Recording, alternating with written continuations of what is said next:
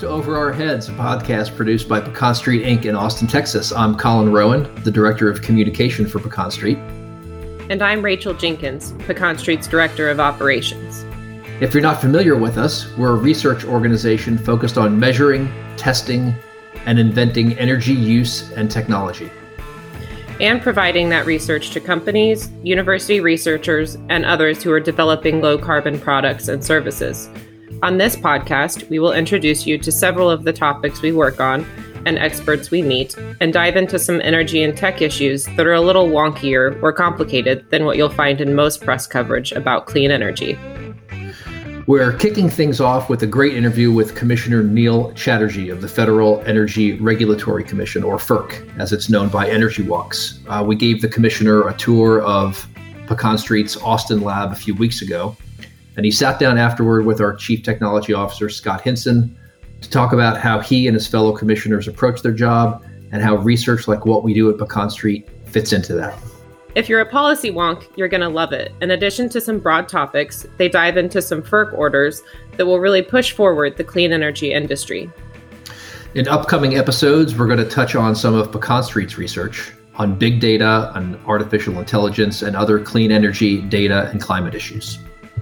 And just a few words about our format. Most of our interviews will be conducted by Scott Hinson, our Chief Technology Officer at Pecan Street. Colin and I will set things up for Scott, and then he'll take it away. And Rachel and I will also execute the shameless plugs for Pecan Street, like this one. Thank you. Did you know that you can visit pecanstreet.org slash news for our latest blogs and announcements, or pecanstreet.org slash events for our upcoming webinars and events? Both are true statements. And you can sign up for newsletters, download our reports, and learn about what we do and why we do it. Uh, anything else, Rachel?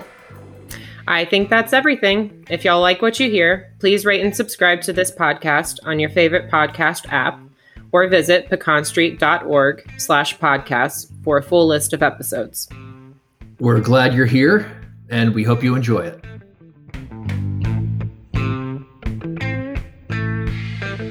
Hi, this is Scott Hinson, and I cannot tell you, cannot describe how excited I am today to be talking to the Commissioner of the Federal Energy Regulatory Commission. Uh, welcome, Commissioner. Thank you for coming. Thank you for having me. Well, we have just completed a tour of our uh, heavy industrial facility. all all twenty-eight hundred square feet of it. Um, and and what excited you about what you saw today? Uh, well, uh, I've actually really enjoyed uh, touring the facility and the discussion we've had today, because I'm a big believer in technology and innovation. And I think that innovation really leads to uh, advancements for consumers, the economy, and the environment. And the work you all are doing here is really cutting edge. The types of uh, of research and the sophisticated analysis, uh, really charting the energy transition. Uh, and I'm excited to see the intersection of public policy and this type of sophisticated analysis.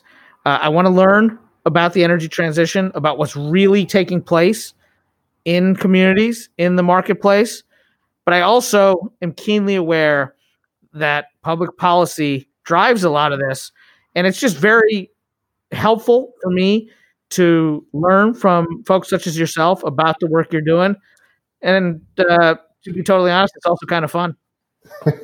well, well, we have fun, um, uh, so I'm I'm glad that that we get to show that off to folks. Like, like uh, since the um, Since uh, since we're recording this in the middle of a, a global pandemic, which is, you know, the first global pandemic of my lifetime, um, it's it's been harder to sort of have these these these meetings where we get to show this stuff off. Like, we're relying on all these sort of new um, new technologies and things like that. The Zoom meetings, and I, I've never had so many Zoom meetings in my entire life. So it's it's great to to to physically have you here in a social distance setting today, so that we can sort of show this stuff off. Yeah, I'd like the record to reflect that we are currently recording this in the garage with masks on, at least twelve feet away from each other. With fresh air. With fresh, fresh air. air. We've yeah. done all the all the things that we can. Um, so, you know, We've talked a little bit about um, the data that we collect, um, and and I know that you're you're you you are interested in some of the things that we can learn. Do you have visibility into data that, that isn't being collected that you know of that, that you'd want more information around, or is this is this you know where where are you seeing gaps of, of knowledge right now? So uh, I want to be very careful and deliberative here that, you know, I'm agnostic as to the types of analysis and research that you guys are doing. What I want is as much granular visibility as possible to better inform the decisions that we at the commission have to make regarding these complex challenges around the energy transition. Ultimately, at the end of the day, my colleagues and I don't make decisions about what is the most just and reasonable. We determine whether filings that come to the commission, whether or not they are just and reasonable. And so uh, that's where my focus is. Any sort of analysis, data gathering, analytics that you all and your peers throughout the industry can provide is of great benefit. But I don't come into my work, you know, kind of wanting to put a thumb on the scale one way or the other as to what types of analysis I would like to see. I prefer the other way. I think the markets, communities, uh, consumers, uh, in learning from their behavioral patterns that can inform our decision-making, I would rather have it come to us in that manner than try to uh, predetermine what type of analysis I would like to see. Gotcha. Gotcha. So when, when, Um, I saw all of the the the news articles around um, Order twenty-two twenty-two. Um, it was, I mean, there's it was a news cycle, right? There's a flurry of all this stuff, and then when I read um, sort of some of the summary pieces and and um, the order itself, um, there was a um, the, you know, my, my, my reaction, especially when I finished the order itself, was I don't necessarily understand the full reason for all the big deal around it, right? Like it made sense to me. What was the driving force for twenty-two twenty-two to happen now? Uh, outstanding question. Um, and it's actually something that was years in the making. Uh, initially, when I first came to the commission, we had an existing process in place that combined both removing barriers to entry for battery storage technology as well as aggregated distributed energy resources. And what I came to recognize upon first coming to the commission, which was not clearly visible to me prior to my uh, confirmation to the commission, is that we were a lot further along on battery storage technology than we were on removing barriers to D E Rs. There were just a lot of complex legal, jurisdictional, and quite frankly, engineering questions around some of the behind-the-meter challenges we would have in moving forward with the D E R rulemaking.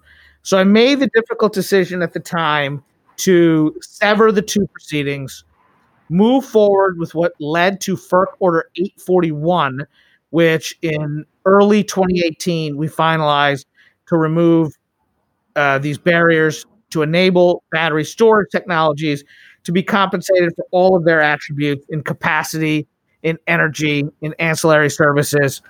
And uh, while we continued to work through some of the legal and jurisdictional challenges to D E Rs, we also worked through the compliance and implementation process for storage. And that better informed our work. We got to see the different opportunities and challenges in different regions. And we also got a side benefit in that there were a number of legal challenges to F E R C Order eight forty-one. It was, it was, it, you got, there was a, there was some paperwork flying around. There was some paperwork flying around. And ultimately, it went all the way to the D C Circuit. And this past summer, the D C Circuit uh, affirmed the approach that we took in eight forty-one. And that really strengthened the foundation of what became twenty-two twenty-two. And so the timing of it really centered around making sure we got it right. Mm-hmm. But to your point as well, you asked a question or you made a comment that, you know, uh, this seems like common sense. It, it, it shouldn't have been a big deal. That's also indicative of how much the landscape has shifted in the energy space. When eight forty-one came about, as we just discussed, it was vigorously challenged. Two years later, you're seeing lawmakers, policymakers of all political stripes in Washington and the state capitals around the country advocating policies to support battery storage. There's a clear recognition on the part of in energy industry players that there's real value and opportunity with battery storage. I think that has led to a more openness and willingness uh, to also kick the tires and consider the, the, the opportunities around D E Rs and, and what it could mean and how transformational uh, D E Rs could be to our energy landscape, to squeezing carbon out of the power sector and potentially even out of the transportation sector in a market-driven way. And so I'm excited about the possibilities, but I'm also cognizant that there's a lot more work to do. Uh, compliance filings from the various regions are due to the commission in July. And so I believe the commission will spend uh, a lot of time in twenty twenty-one and uh, most likely in twenty twenty-two as well, going through these complex filings that will come up. I have no doubt there will be different opportunities and challenges, logistical hurdles, and you know, potential possibilities in different regions. It's not going to be a one-size-fits-all approach, but it's exciting um, and it's important. And one of the reasons I think it was important critical for me to to connect with stakeholders such as yourselves, why your work is so important, and why just something as simple as your and my doing this podcast is important. Stakeholder input is essential. As I mentioned, when a filing comes to FERC, we don't say this is the best possible filing we could have gotten. It's just, is this legal? Is it just and reasonable?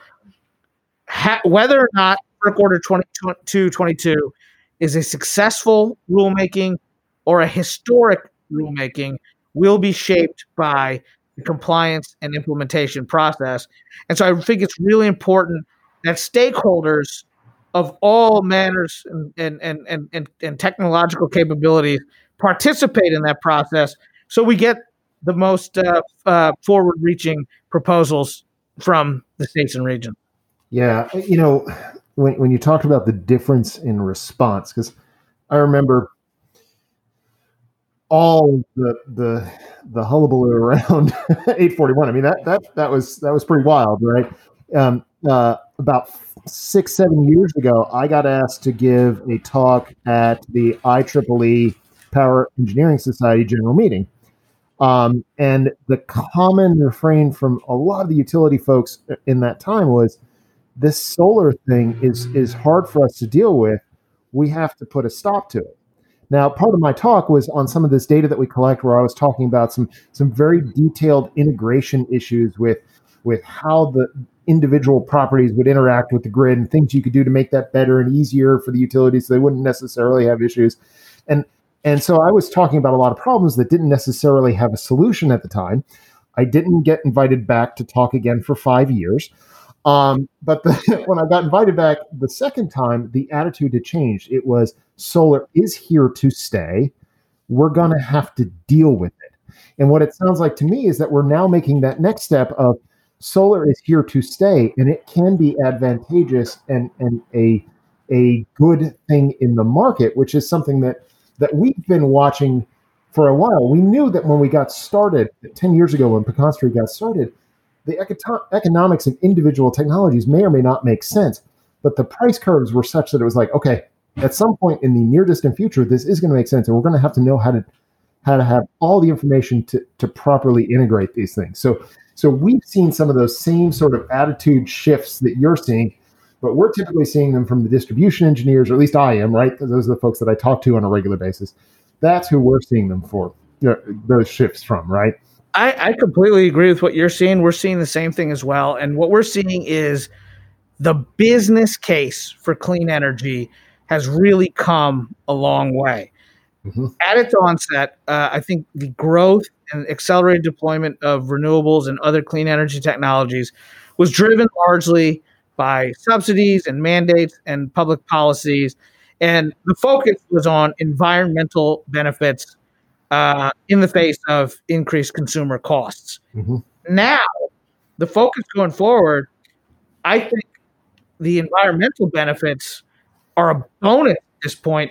There's a real economic and business case to be made for clean energy. As the cost of deployment continues to drop, as efficiencies continually are gained, uh, you're seeing more and more emphasis, as well as consumer demand.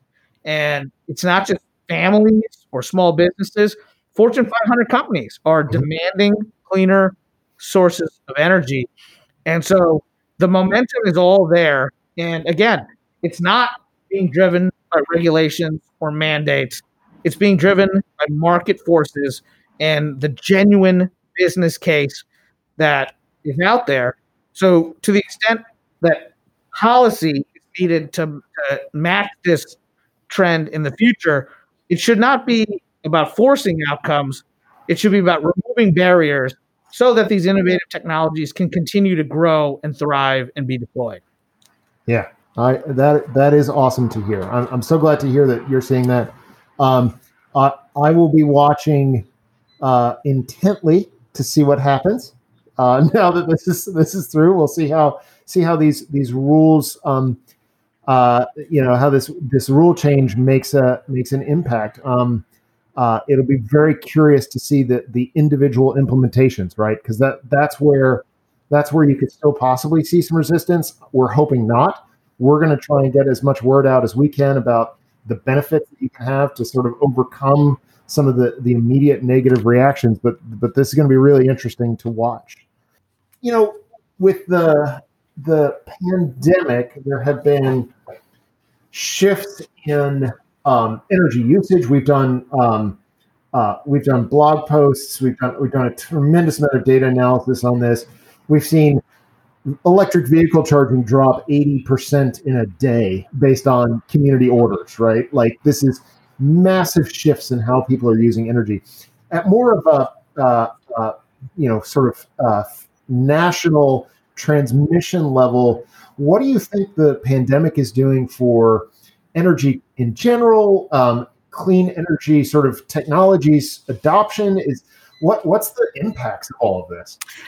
You know, I think it's something that remains to be seen. And uh, I think you guys uh, would appreciate the approach that we at the commission took. Uh, a lot of people want to shape outcomes and narratives based on what they think makes sense and what is happening. We decided uh, to do the research, to do the analysis. So uh, this past July, we convened a two-day technical conference at the commission to very much look at the current impacts of the pandemic, as well as look to the future to see what challenges might arise in the energy space. We had representatives from all sectors of the energy economy and all stakeholders to get a sense on challenges ranging from what is this doing to demand and what generating sources are being impacted by a shift from, you know, industrial demand to more residential. A number of utilities were confronted with, uh, you know, uh, uh, uh, shutdown, shut off, disconnect moratoriums. What did that mean for utility finance? And could utilities potentially face credit downgrades? And would that impact access to capital in the future? And then there was a sense of public policy and what public policies might be necessary in coming out of the pandemic. A lot of the work in terms of specifics around, you know, the deployment of clean energy uh, technologies in the future, that's going to be determined by the markets and by Congress. At FERC, our foremost responsibility is overseeing the reliability and affordability of the grid. And so that's really our where our focus was. And we're seeing different opportunities and different challenges in different parts of the country. Um, bottom line, the pandemic has been challenging for everyone. But uh, I, for one, am very pleased with how folks across the energy landscape have stepped up. I've had a number of people comment to me that with all the stresses being posed by the pandemic, they can't imagine losing power on top of it. Yep. And so if nothing else, the pandemic has led to a greater appreciation for reliable electricity in America. And uh, and uh, that gives me great hope going forward that Americans, something they used to take for granted, uh, they're now recognizing how important it is to their daily lives. Yeah, and, and you know, pandemic is challenging. That might be the, the, the understatement of the of the podcast episode. It's been so tough for our data operations, and and you know, like like our data operations, it's it's bad because we lose information to make decisions on in the future. But but grid operations, that's a life safety issue. That is that is literally a life safety issue between hospitals and food refrigeration and things like that. This is this is critical, and so so. The fact that these utility operators have been able to um, have been able to continue otherwise normal operation in spite of the challenges thrown uh, at them, which change daily between schools and all this. I mean, this has been this has been amazing from a from a transmission level and a, and a distribution level to to watch all of this. So um, that is my way of saying thank you, uh, everyone, for for doing that. So. Um, Another question we have is, you know, how did you get involved in, in energy policy? Um, you're from Kentucky, right? So, so how did you how did you get here?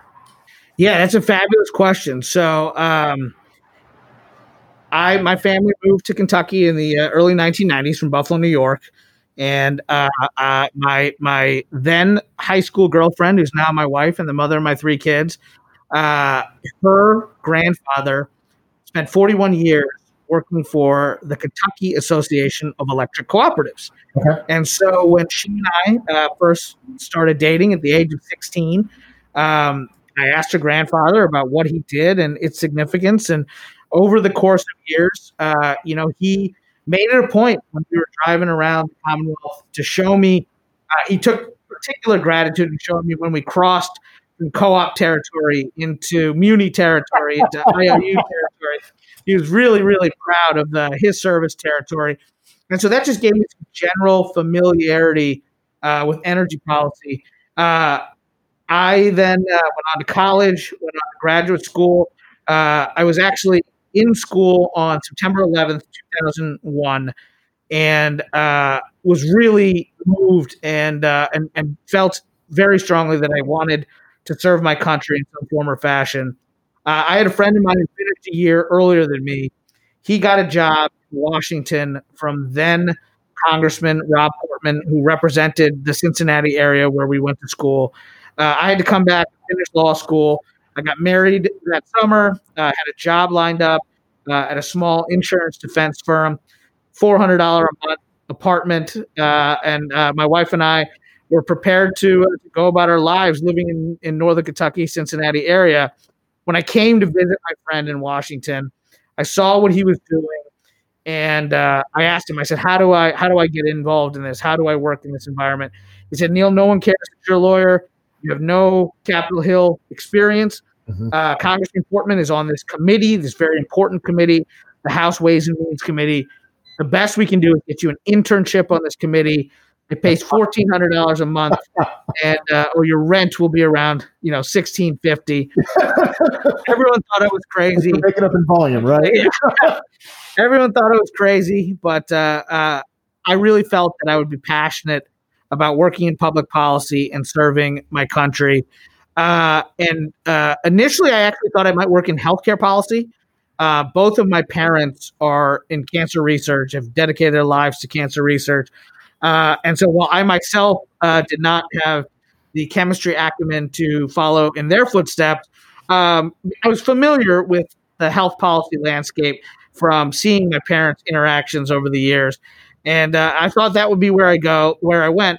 I got an opportunity to work from, for a congresswoman from the Columbus, Ohio area, and healthcare just wasn't available. Uh, she had an opening for her energy policy advisor.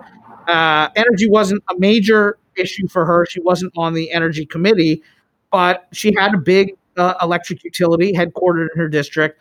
And so it really, uh, uh, to, to serve her well, I dug into the issues, started learning uh, about energy and electricity policy, uh, and had opportunities later in my career to pivot to healthcare and opted to stick with energy because I really felt uh, it was interesting work. It was meaningful. Um, and I saw uh, a, a lot of chance to, to, to do good. And, uh, you know, Uh, got an opportunity to work for my hometown senator, uh, who uh, home state senator, who had the uh, good fortune of serving as the, the Senate leader of his party, eventually the Senate majority leader. Uh, I was his energy policy advisor. And one of the roles that I played during the eight years that President Obama was in office, uh, Senator McConnell, my former boss, was responsible for identifying the Republican candidates to serve on bipartisan boards and commissions like FERC. And so it was my responsibility as his uh, energy advisor to, to identify and vet and select candidates to serve at FERC. Because Senator McConnell was nominating these folks, uh, even though it's an independent agency and we never tried to interfere with the folks we put forward's work, uh, I, always, I, I paid very close attention to the work of the commission and began to understand how critical a role FERC plays in the energy transition and our energy future. Uh, when a vacancy arose in twenty sixteen, there was actually someone else I wanted to put forward for the position. That person declined, but suggested that I ought to do it. Uh, and uh, I ultimately convinced Senator McConnell to support my nomination, uh, and the rest is history. And, uh, It's been a fascinating journey. Uh, I still have another eight months left on my term. I intend to finish it to build on the work uh, that I've done, including on uh, issues like FERC Order twenty-two twenty-two. Awesome. Awesome. Um, any sort of final words for us today? Uh, I just, uh, I love the work that you're doing. Um, you know, uh, travel has been more constrained during the pandemic, but uh, to the extent that I've explored opportunities the past few months to get out on the road, it's been with a focus on meeting with folks who are in squarely in this space, looking at innovation and the intersection of innovation and policy. Uh, I got to go to Denver uh, in October and visit N R E L. And what was so interesting to me in visiting the folks at N R E L was how familiar they were with twenty-two twenty-two, how excited they were about the potential opportunities there, and how their work combined with the policy actions we were taking at FERC just had really, really exciting possibilities. I have that same vibe and feeling here today. Uh, I've loved the opportunity to visit with you, to visit with Suzanne, to tour your facility and learn about the work that you guys are doing. And it just gives me a lot of excitement about future possibilities uh, to see the research and work that you're doing, how it may intersect with our removing these barriers. Uh, could be very exciting. Awesome. Well, thank you so much for joining us. We appreciate your time. Thank you for having me.